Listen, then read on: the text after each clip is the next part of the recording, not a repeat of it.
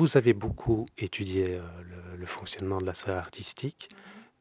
Pourquoi est-ce que c'est si intéressant pour vous de regarder à la loupe ce qui se passe chez les artistes euh, pour comprendre ce qui se passe ailleurs dans la société? Bah, en l'occurrence, c'est parce que, euh, comme je l'expliquais tout à l'heure, c'est-à-dire qu'il y a cette fameuse critique artiste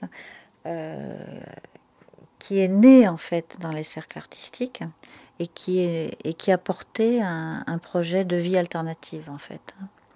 Euh, projet d'épanouissement de soi, de développement, euh, de singularisation, euh, d'orientation de sa vie vers des, des valeurs qui ne sont pas, qui ne sont pas économiques, etc. Donc, ce projet alternatif, il est enraciné en quelque sorte dans, dans une alternative en acte. C'est-à-dire qu'en général, les critiques fonctionnent, sont d'autant plus efficaces sur le plan euh, euh, social, c'est-à-dire qu'elles sont d'autant plus capables de transformer le monde qu'elles sont portées euh, par des choses qui existent. voilà. Donc la critique sociale, ça a été pendant très longtemps euh, l'Union soviétique euh, et, euh, et cette expérience-là, hein, de la planification, l'abolition du marché, etc. Et la critique artiste, son alternative en acte, c'est le monde artistique, qui a gagné une autonomie par rapport à, la sphère marchande, qui, qui arrive à faire vivre, bon an, mal an, un système d'activité sur d'autres euh, sur d'autres bases, et donc s'invente dans ces milieux-là euh, euh, des pratiques extrêmement intéressantes qui sont, parce qu'il y a ce, poids social, susceptibles euh, d'envahir euh, le reste de la société. hein. Voilà. Donc, euh, il est clair qu'il s'invente euh, dans ces milieux artistiques euh, toutes sortes de, façons euh, de travailler, de vivre, euh, qui, parce qu'elles existent tout bêtement, sont des alternatives et sont donc susceptibles d'inspirer et de rénover le capitalisme, tout simplement parce qu'elles existent, on a envie de le dire comme ça. Donc voilà, donc on a, pas, on a parlé du fonctionnement par projet, euh, mais on pourrait aussi parler euh, des formes de sécurisation de ce fonctionnement par projet qui aussi s'invente dans le monde artistique. On, pense par exemple, on peut penser en France au régime des intermittents du spectacle qui a été inventé pour euh, ce monde-là et qui était une nouvelle façon de calculer l'assurance chômage. Pas du tout sur les bases du, salariat, et qui étaient des formes de sécurisation d'une vie de travail qui n'avait rien à voir avec les bases du salariat. Euh, donc on sait que ces formes de sécurisation sont en difficulté euh, pour d'autres raisons, mais c'est vrai que ce sont des formes de, sécurisation d'une vie précaire qui étaient inventées dans le monde artistique. Euh, D'autres euh, formes intéressantes, c'est euh, euh, par exemple le, le, le coworking. Alors le coworking est en train d'arriver à, toute allure euh, dans le monde classique, puisqu'on a énormément euh, de travailleurs indépendants, d'auto-entrepreneurs, de consultants qui sont euh, en fait des, des salariés, mais euh, sous un statut d'indépendant et donc précarisés. Donc on a euh, le monde, euh, on, on a envie de dire normal, a produit toute une série de travailleurs précaires qui y trouvent leur compte parce qu'ils n'ont pas de chef. Euh, mais qui ont aussi euh, besoin de, reconstruire des euh, collectifs, des formes de solidarité. Alors donc on voit émerger un peu partout dans le monde maintenant des, espaces de travail collectif où les travailleurs indépendants vont bloguer, brancher leur ordinateur portable et avoir un, endroit de socialisation, etc. Donc si on prend cette forme-là, il est clair qu'elle a été aussi inventée dans les mondes artistiques. hein.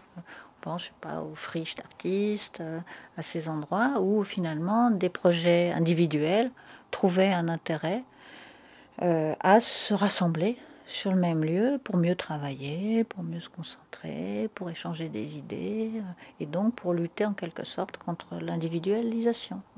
Voilà. Donc, je pense qu'il s'invente des tas de choses euh, dans ces milieux, euh, et des tas de choses qui ensuite sont susceptibles de percoler en fait dans le dans le, dans le capitalisme le plus traditionnel et qui vont percoler a priori de plus en plus rapidement au fur et à mesure que, euh, en tout cas dans les pays euh, du Nord, les bases de la production de valeur se transforment. C'est-à-dire qu'à partir du moment où on a envoyé toutes nos usines dans le sud et ne fait plus et que la source de notre des profits n'est plus en tout cas en apparence, l'exploitation de la main-d'œuvre hein, et, euh, l'usine euh, euh, de production de masse, eh bien, voilà, on sait bien qu'aujourd'hui, on nous explique que la création de valeur, c'est la créativité, c'est la coopération des cerveaux,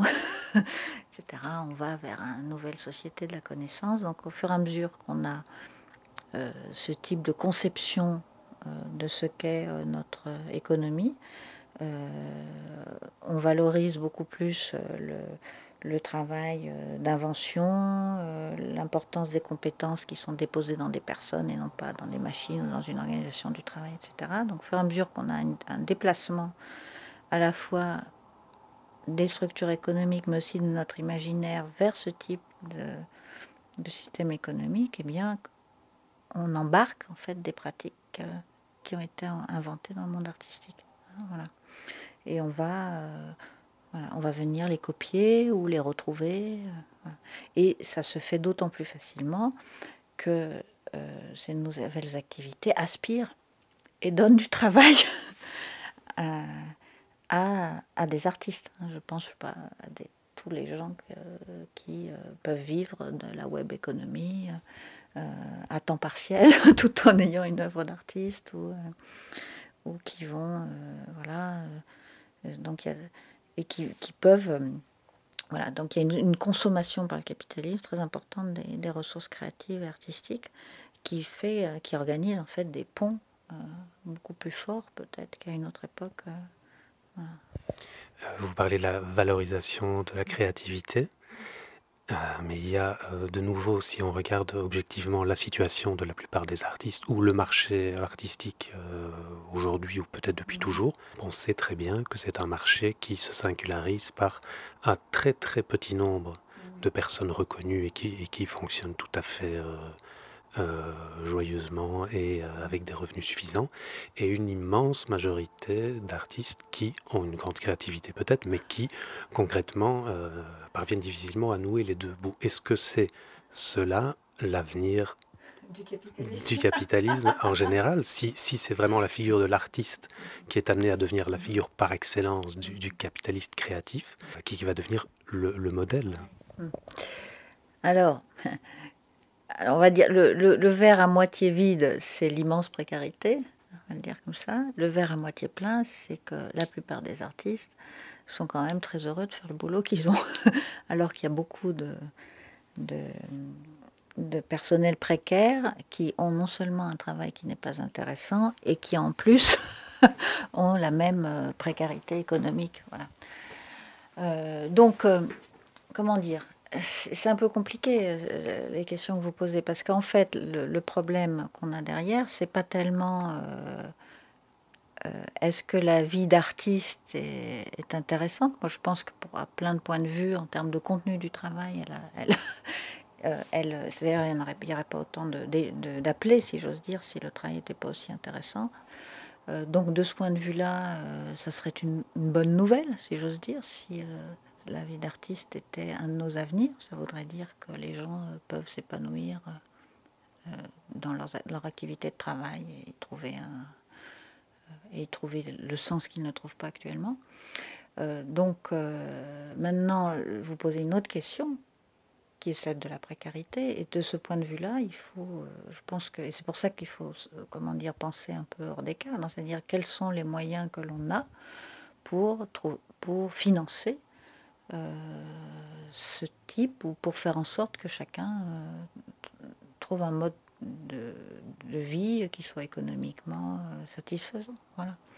Bon, je, pense par exemple à des propositions qui sont émises justement par les, analyses du capitalisme cognitif. Je pense à, par exemple à Yann Mollier-Boutan, etc. Des gens comme ça prennent acte d'une transformation du capitalisme vers ce type de modèle et disent ben, la seule chose qui compte, c'est d'être capable de trouver un mode de financement de toutes ces personnes qui produisent des externalités positives et qui au total produisent une grande richesse. on ne parle pas seulement de richesse artistique, mais de toutes, sortes, de, toutes les formes d'invention possibles et imaginables. Et donc, puisque c'est un travail euh, qu'on a beaucoup de mal à capter et à rémunérer en tant que tel, eh bien, pourquoi ne pas passer au revenu universel pour prendre des choses? C'est-à-dire que le fait qu'il y ait un revenu de base euh, assez élevé qui permette à chacun de choisir, on, voit bien le lien avec les, propositions libérales, de choisir le type d'activité dans lesquelles il veut s'engager. Donc, euh, donc je pense que c'est pour ça que euh, cette question-là, il faut, il faut réfléchir, je crois qu'il faut, il faut réfléchir en même temps le contenu du travail, la question de la production de richesse ou la, collective qui est faite pour ce travail, et la question de son financement.